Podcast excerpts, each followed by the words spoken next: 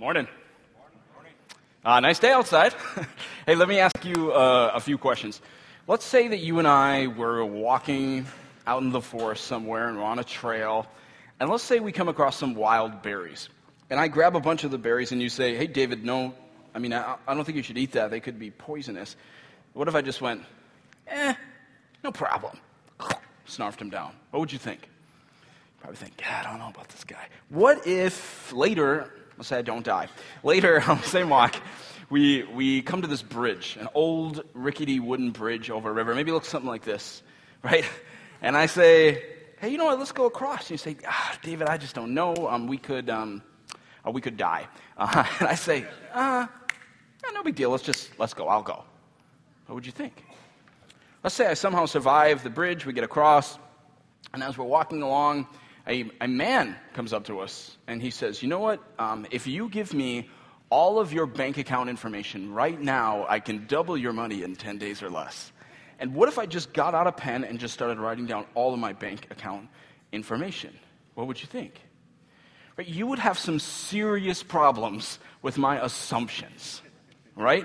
You say, my friend, you you are taking some pretty significant risks here. Some of them might even involve the possible loss of your life. You can't just assume that everything's going to be okay. If you're going to go forward in something, you just have to know more about it.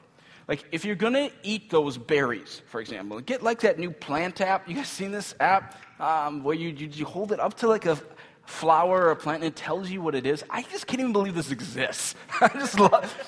Maybe this only blows my mind, but this blows my mind, right? You might say, God, you need that to figure out if it's poisonous. You can't just eat. Or if somebody comes asking for your bank account information, you, friend, you would need to do a ton of research before you just assume and hand that over to him. You can't just assume and go forward. Now, we know that, right? That's all sort of intuitive to us as human beings. Now, let me ask you something. If that's all true and that's all so obvious to us, why is it that most Americans have staked where they will be for all of eternity on an assumption? All right, think about this. I want, I want you to kind of put your thinking caps on, reason with me on this. One day, everyone in this room will die, right? Hopefully, I'm, I'm, uh, hopefully that's at like one hundred five for you, right? But we all know it's going to happen, right? We all will die someday, and you will then go somewhere. And the Bible says that's heaven or hell. And I would just ask you, do you know for sure where you are going? Or is it possible that you've actually been working off a lot of assumptions? See, I think the average American would actually say, no, I don't really know for sure, for sure. I've just kind of assumed that I'm going to heaven, and then they proceed to tell you their assumption. You know, I'm, I'm not kind of a good person, or... I just think about. I just want you to think about this logically. Is it not a significantly bigger risk to assume, without ever having studied it or looked into it, to assume where you're going to be for the next trillion years of your life? Isn't that a bigger risk compared to even taking a big risk with your money? And if you wouldn't risk your money on an assumption, why would you risk your eternity? Perhaps if you're here this morning, you might be curious about what Jesus actually teaches about this. So let's open up a Bible together and let's read what Jesus actually says. There's a Bible under every chair. I encourage you to open it up, look at it. That way you can know what I'm, if I'm, what I'm saying is actually what it says. Uh, we're going to be on page eight hundred sixty-two this morning. Uh, or you can use the Renovation Church app. You just have Bible and weekly verses. We're going to meet a man in this passage named Nicodemus. Now, Nicodemus was skeptical of Jesus, but he was also sort of curious at the same time.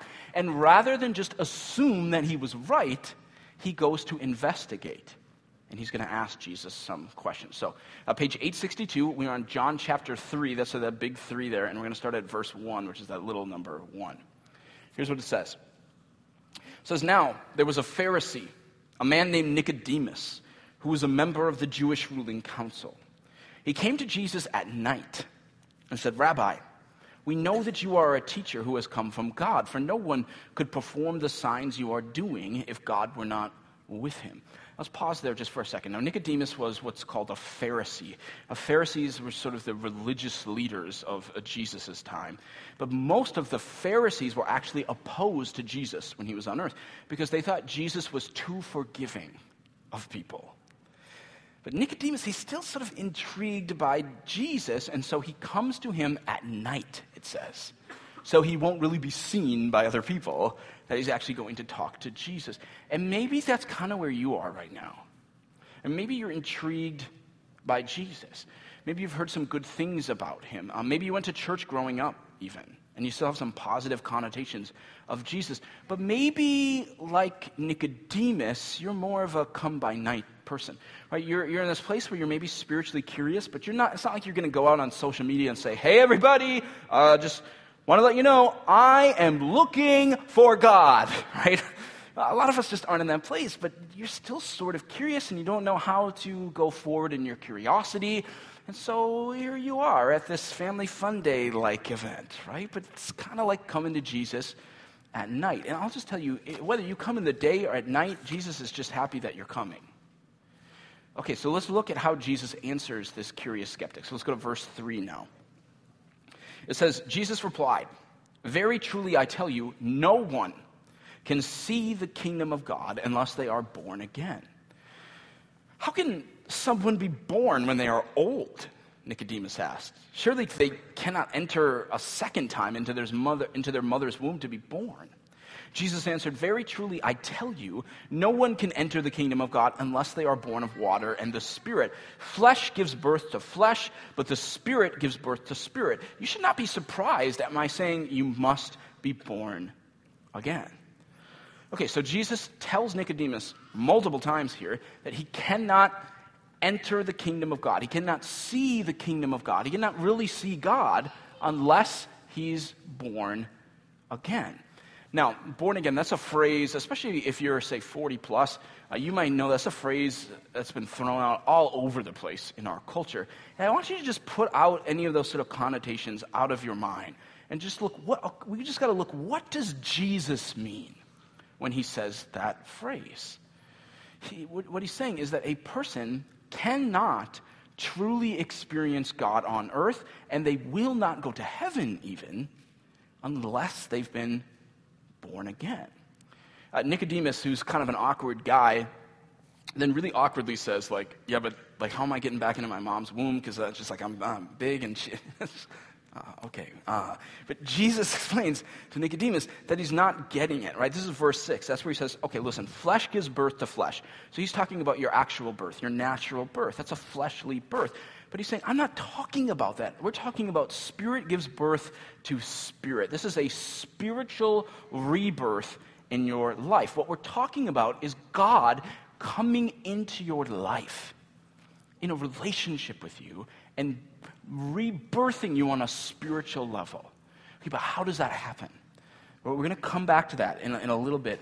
But first, I, I just want to point out that Nicodemus, as a Pharisee, is going to have a hard time with this because he thinks there's no way that I would need to do anything else, that I would need to be born again to go to heaven, to see the kingdom of God.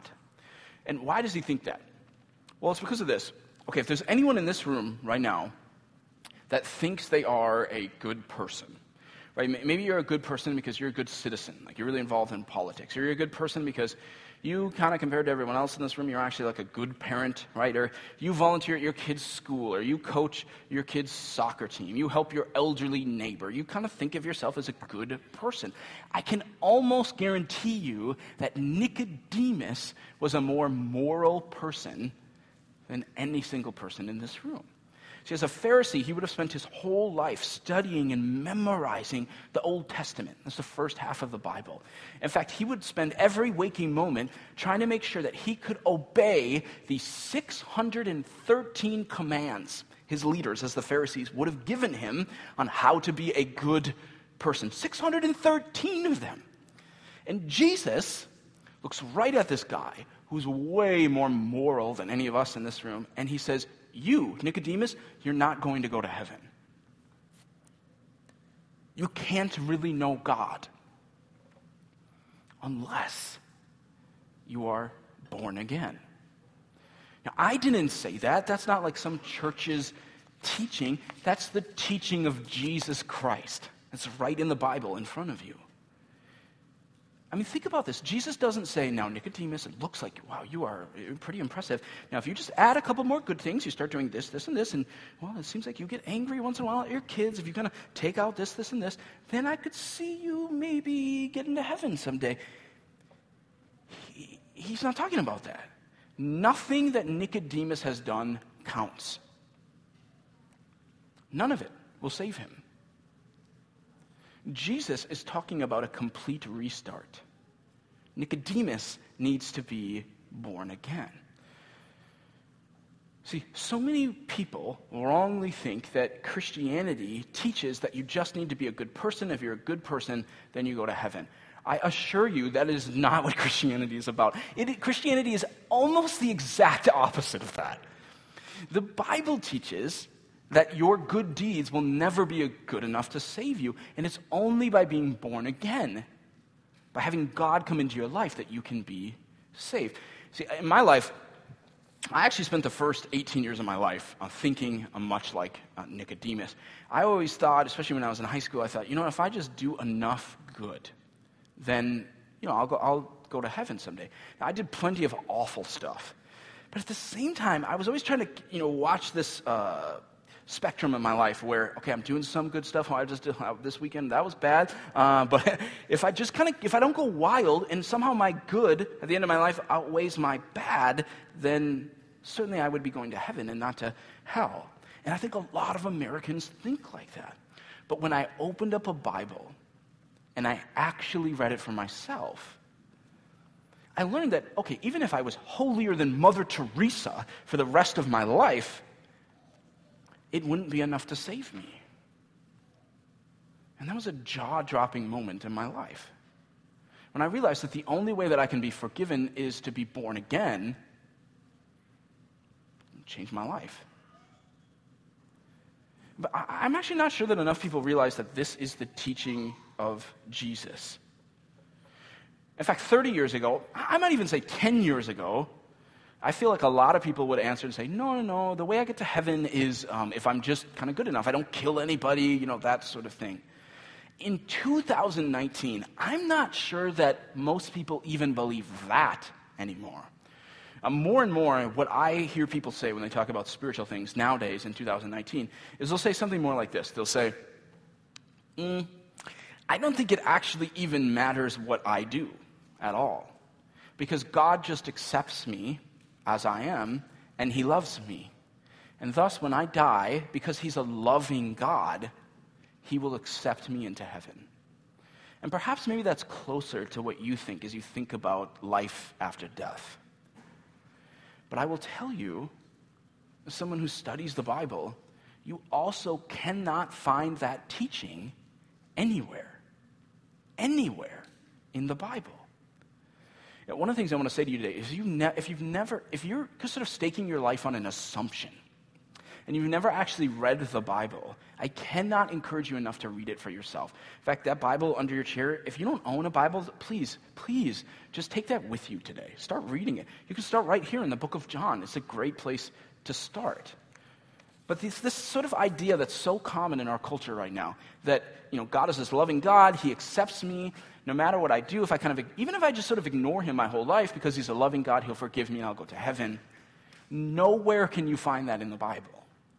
In fact, even in our just tiny little passage today, three times, Jesus says to Nicodemus, if you're going to enter heaven, if you're going to enter the kingdom of God, you must be born again. Have you been born a second time? Have you invited God into your life? Or have you just kind of been, oh yeah, he's up here, I just need to please him. Have you invited him into your life? If you haven't been born again, if you haven't believed in Jesus Christ, I want you to realize that you're risking your entire eternity on the hope that Jesus was lying about this. Ever thought about that? You, you, you would be risking the next trillion years of your life on the hope that Jesus was lying when he said, you must be born again. I'm just not sure we think critically enough about our assumptions, right? Maybe because it's hard to, maybe we don't want to go there. But let's just do it for a second, okay? Just play along with me. Okay, when you die and you see Jesus on the great white throne, as the Bible describes, at Judgment Day,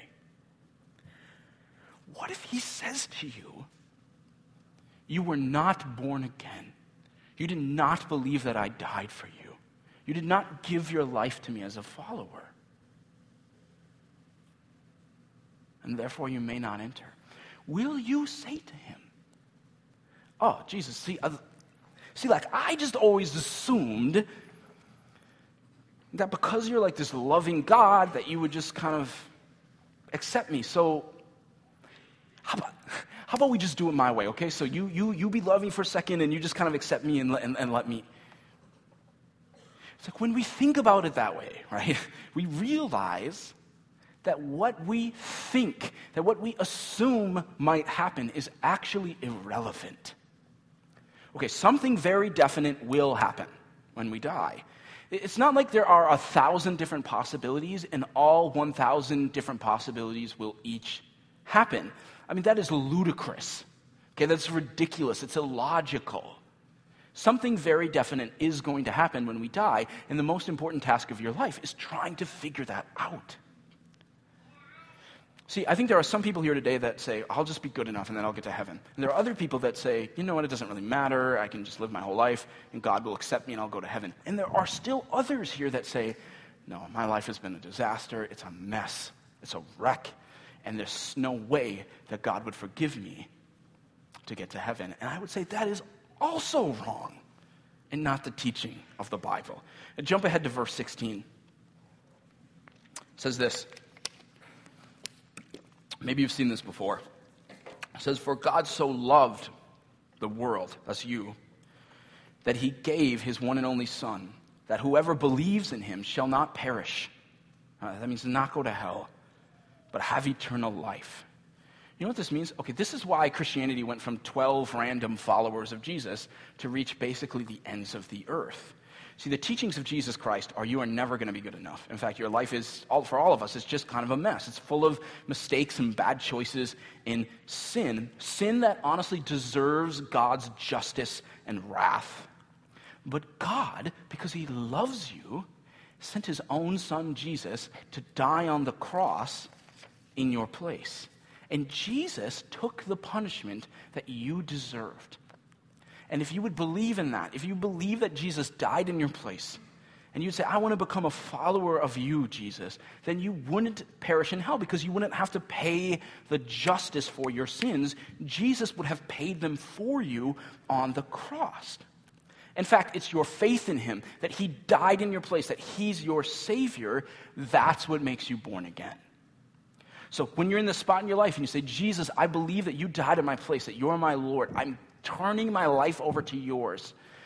That faith, that moment is what allows God to then come in. The Bible teaches he will then come into your life. There's this spiritual rebirth that happens. You're born again, and God is in your life. And it will, that moment, sometimes it, it, that, that moment will change you forever. Right? It's like you used to see in black and white, now you see in color. You used to feel all alone, now you have God in your life encouraging you and loving you. You used to feel like God is just some person up in the sky that you're trying to be good enough. Now you'll feel like you have a relationship with him, and he's talking to you and he's moving in your life because he's with you. That's what happens when you believe in faith and you are born again. See, I actually think this makes even more sense if you look at the verses around John three sixteen. Now, uh, plenty of people might have heard John three sixteen before, but I think very, very few people have ever read the verses around it. So let's do it. We'll look to verse fourteen now in your Bible. This is uh, Jesus. He says, just as Moses lifted up the snake in the wilderness, so the Son of Man, that's a title for Jesus, you can put in Jesus, so Jesus must be lifted up, that everyone who believes may have eternal life in him. That's in heaven. For God so loved the world that he gave his one and only Son, that whoever believes in him shall not perish, but have eternal life. For God did not send his Son into the world to condemn the world, but to save the world through him. Whoever believes in him is not condemned, but whoever does not believe stands condemned already, because they have not believed in the name of God's one and only Son. See, I think those last words right, right here, whoever does not believe, that stands actually in stark contrast to how our American culture believes. We kind of have this idea that if I do nothing, I am accepted and saved. But the Bible's teaching is, if you do nothing and you don't believe, you are actually condemned to hell. And that Jesus comes to earth as a savior to save you from that, to rescue you from that. So if you don't believe, then you're not born again, then you're not saved. To explain this kind of as a background, Jesus, I don't know if you saw this and went, what? In verse fourteen, there's this really weird phrase, right, where he says, he talks about Moses lifting up the snake in the wilderness. What is that? Well, it's this true story from the Old Testament. So Moses is out in the wilderness with the Israelites, and there's a whole, I don't know, what do you call a pack of snakes? Probably not a pack. I should really look that up. A throng uh, of snakes comes along, right? And all of the Israelites are getting bitten. They're poisonous, so people are dying all over the place. And Moses is this godly man, so he prays to God, and he says, God, what do we do? Heal us. And God speaks to Moses, and he says, Moses, I want you to make this bronze snake, and I want you to wrap it around a pole and hold it up, and if the people would look up at this snake that you have made, then they would be healed. And we hear that, and we think, that is, what? That's kind of weird to our modern eyes, right, in our ears. But what is he doing? He's saying, God is going to provide you a way to have life again. And if you would believe in faith and look up to that, it's like looking up to God, I believe you can heal me, you would have life. Now watch the parallel here. So let's go back to the actual Bible. Verse fourteen. It says, just as Moses lifted up the snake in the wilderness, right, so people could have life if they looked up to it, so the Son of Man, that's Jesus, so Jesus must be lifted up, that everyone who believes may have eternal life in him. Okay, where was Jesus lifted up? Where was he lifted up? On the cross. He hoisted him up on the cross. What did he do on the cross? He died for our sins. And so what Jesus is teaching here is, if you look up to Jesus on the cross in faith, you look up and you say, you know, I believe that you can save me, then you will be saved. And he will come into you, you will be born again, and you will have eternal life because you looked up to him as your Savior. I mean, think about being born, okay? Children, when you're born, children can never be born by their own effort, right? One can't make themselves be born. Children are always born through the labor, the pain, and the blood of another. And see, that's actually the only way that you can be born again, through the pain and the blood of Jesus Christ on the cross. But you can't be saved. In fact, you will be dead in the poison of your sin if you don't look up to the Savior. See, I actually think to be born again, to, to, to give your life to Jesus and say, I believe you died for me, I'm going to become your follower. Uh, see, I believe that actually takes an enormous amount of humility. That's what our whole series has been about. You maybe saw that on the screen. Our whole series this month has been about how to, if we really want to follow God, we have to be humble. To, to, to be born again means you, you now have to come to God almost like a little child. It means that some of you in this room will have to say, God, I need to tell you today, I cannot save myself. God, I don't have this all figured out. God, I admit to you, I cannot fix my own life. I cannot get to you by my own good deeds. You died for me. I, I, I died to my old way of life. I surrender to you. It takes humility. But I just, I, I want to tell you there is no better choice in your life that you can make than just surrender your life to God. I mean, think about how much he loves you. that God would see all of your sin. I mean, think about some of the worst things you've ever done. He saw it. He knows even your future mistakes. And yet he sent his own son to die for you. That's how much he loves you. Right? You can't just look at this and say, oh yeah, I believe, I just want to be saved so I can go to heaven, and then continue your life as normal. Right? If that's where you're at, then you don't really believe. But if you truly believe that the Son of God died for you, then you will live all of your days for him. You will be born again, and you get to be in this life-changing relationship with Jesus. That's kind of the offer that is before you today. And it does not get better than that. And so if you're here this morning and you want to be born again, you want God to come into your life and forgive you so you can enter the kingdom, so you can really see God and go to heaven, you can do that today. In fact, let's just for a minute, let's just have everybody, would you just humor me, would you just close your eyes just for a minute? You can bow your head if you want to. If you want to make this decision today, to be born again, to believe that Jesus Christ died on the cross for your sins, to ask him to come into your life, I want you to do that today. In fact, in just a minute, if that's what you want to do, I'm going to have you quietly stand where you are. Because that's a real symbolic way in your life right now to just sort of draw the line in the sand and say, today, I believe, I want you in my life, I'm going to follow you. Uh, no one's going to be looking at you. Okay, so you kind of put that out of your mind right now. That's why I just had everybody close their eyes.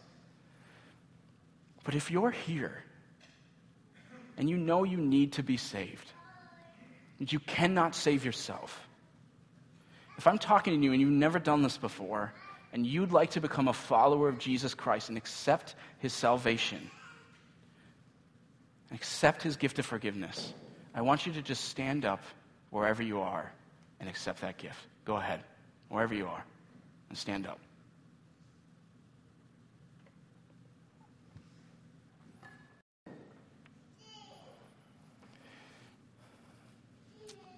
If you're here, and you just know, I need, I need to be saved. I, even if you feel embarrassed, you're unsure, and this is the time to be saved, to let God come into your life. You cannot do this on your own. We will exist for billions of years. Do you need to be saved? Do you need Jesus in your life? If that's you, would you just stand wherever you are?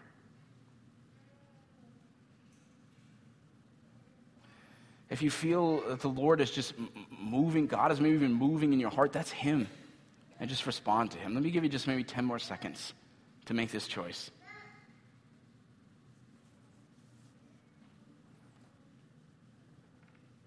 Anyone else? Anyone who needs to stand?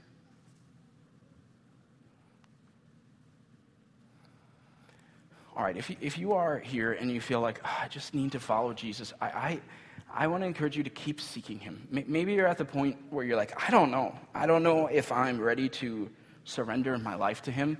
You, one of the things I want to encourage you to do is don't keep living on an assumption. Don't just assume that you will be saved. Start studying God's word for yourself. Take a Bible and start studying and looking what God can do. So I'm just going to, I'm going to pray. I'm going to wrap up our message, and then we have just some announcements and a closing song for you. Uh, Lord, I just thank you so much uh, that you would die for us, that you would look at our at our messed up lives and still send your son for us. We're just so grateful for that, and we just love you so much. It's in your name we pray. Amen.